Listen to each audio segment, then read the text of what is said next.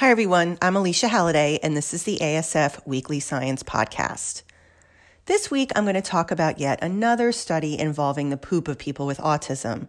Now, that's two in the first six months of 2019, and I suspect there'll be more.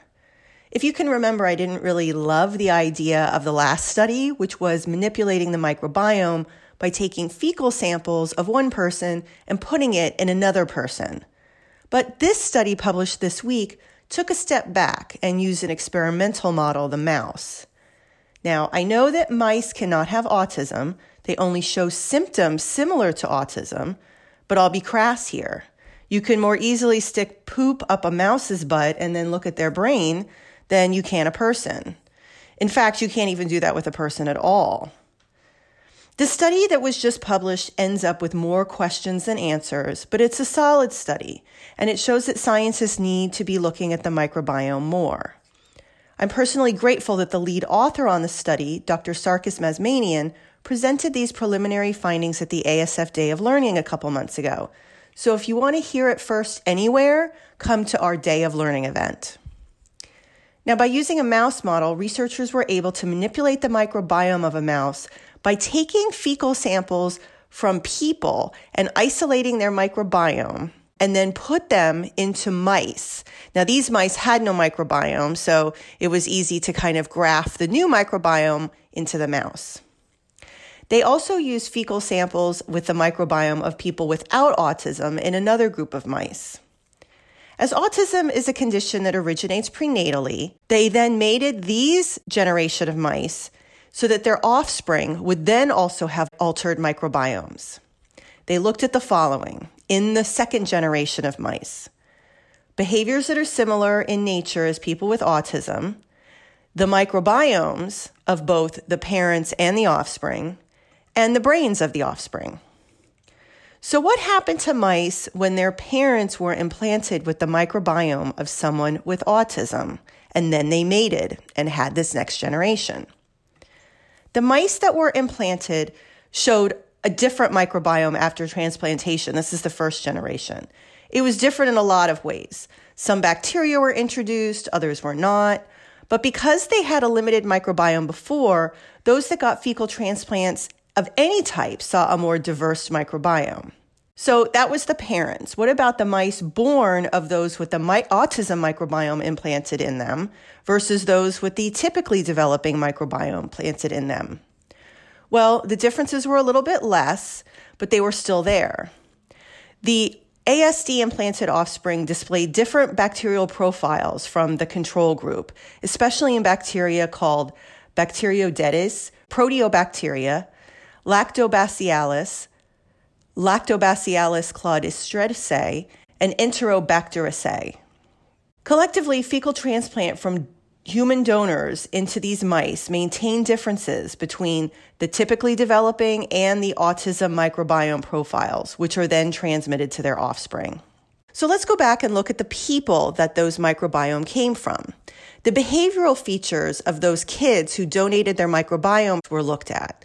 There were some that were more severe than others, and this was actually tracked in the mice. The ones that showed the most severe changes or the most extreme changes were the ones that came from the microbiomes of kids that were the most severely affected. And when I say behaviors similar to autism, what would they be in mice? Well, for one, there's something called marble burying, and that's a marker of repetitive behaviors. Mice can be somewhat obsessive about burying marbles in their cages with their own bedding. Now, this isn't the same as flapping or self injurious behavior, but it is somewhat comparable.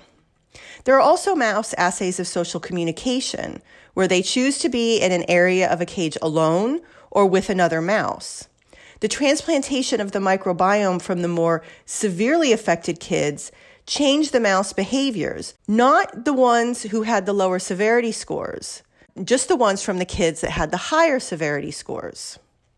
Now, the effect was also slightly more pronounced in male offspring.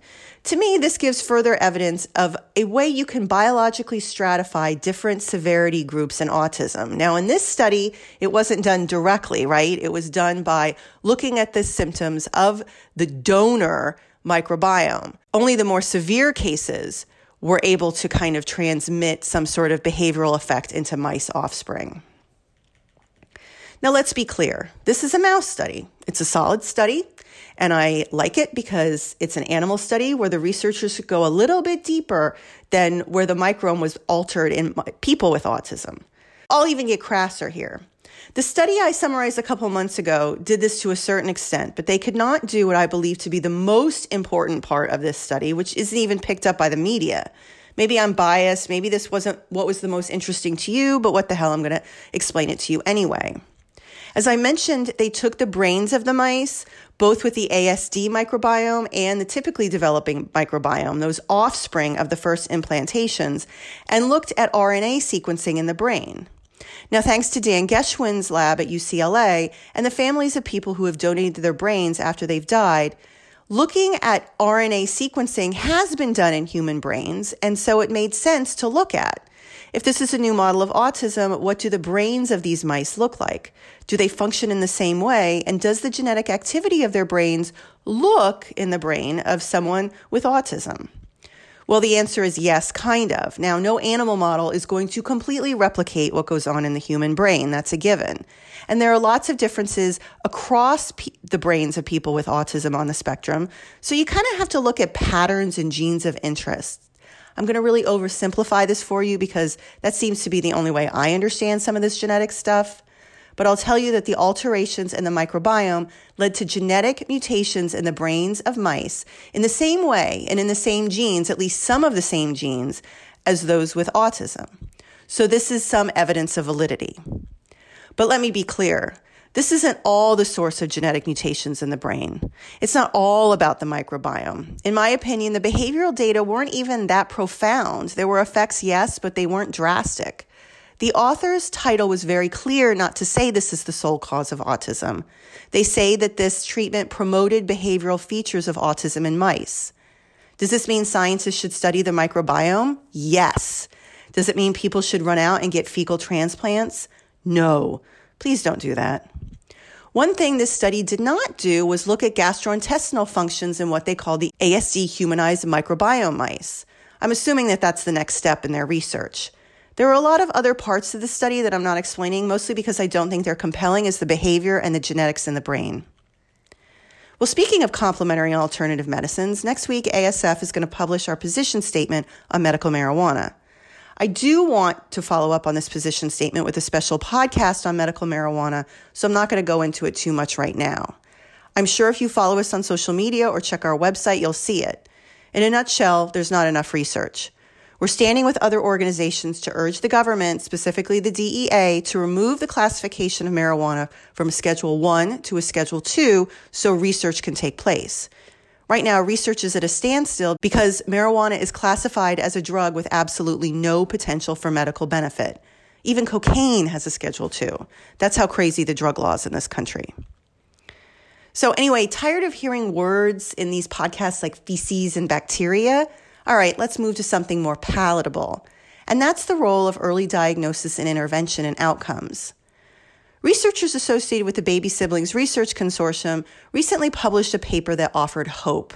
They did it a meta analysis of about 20 studies that looked at the outcomes of kids with autism identified by prospective studies, those at which signs and symptoms were identified early and then were followed, compared to community referral and universal screening.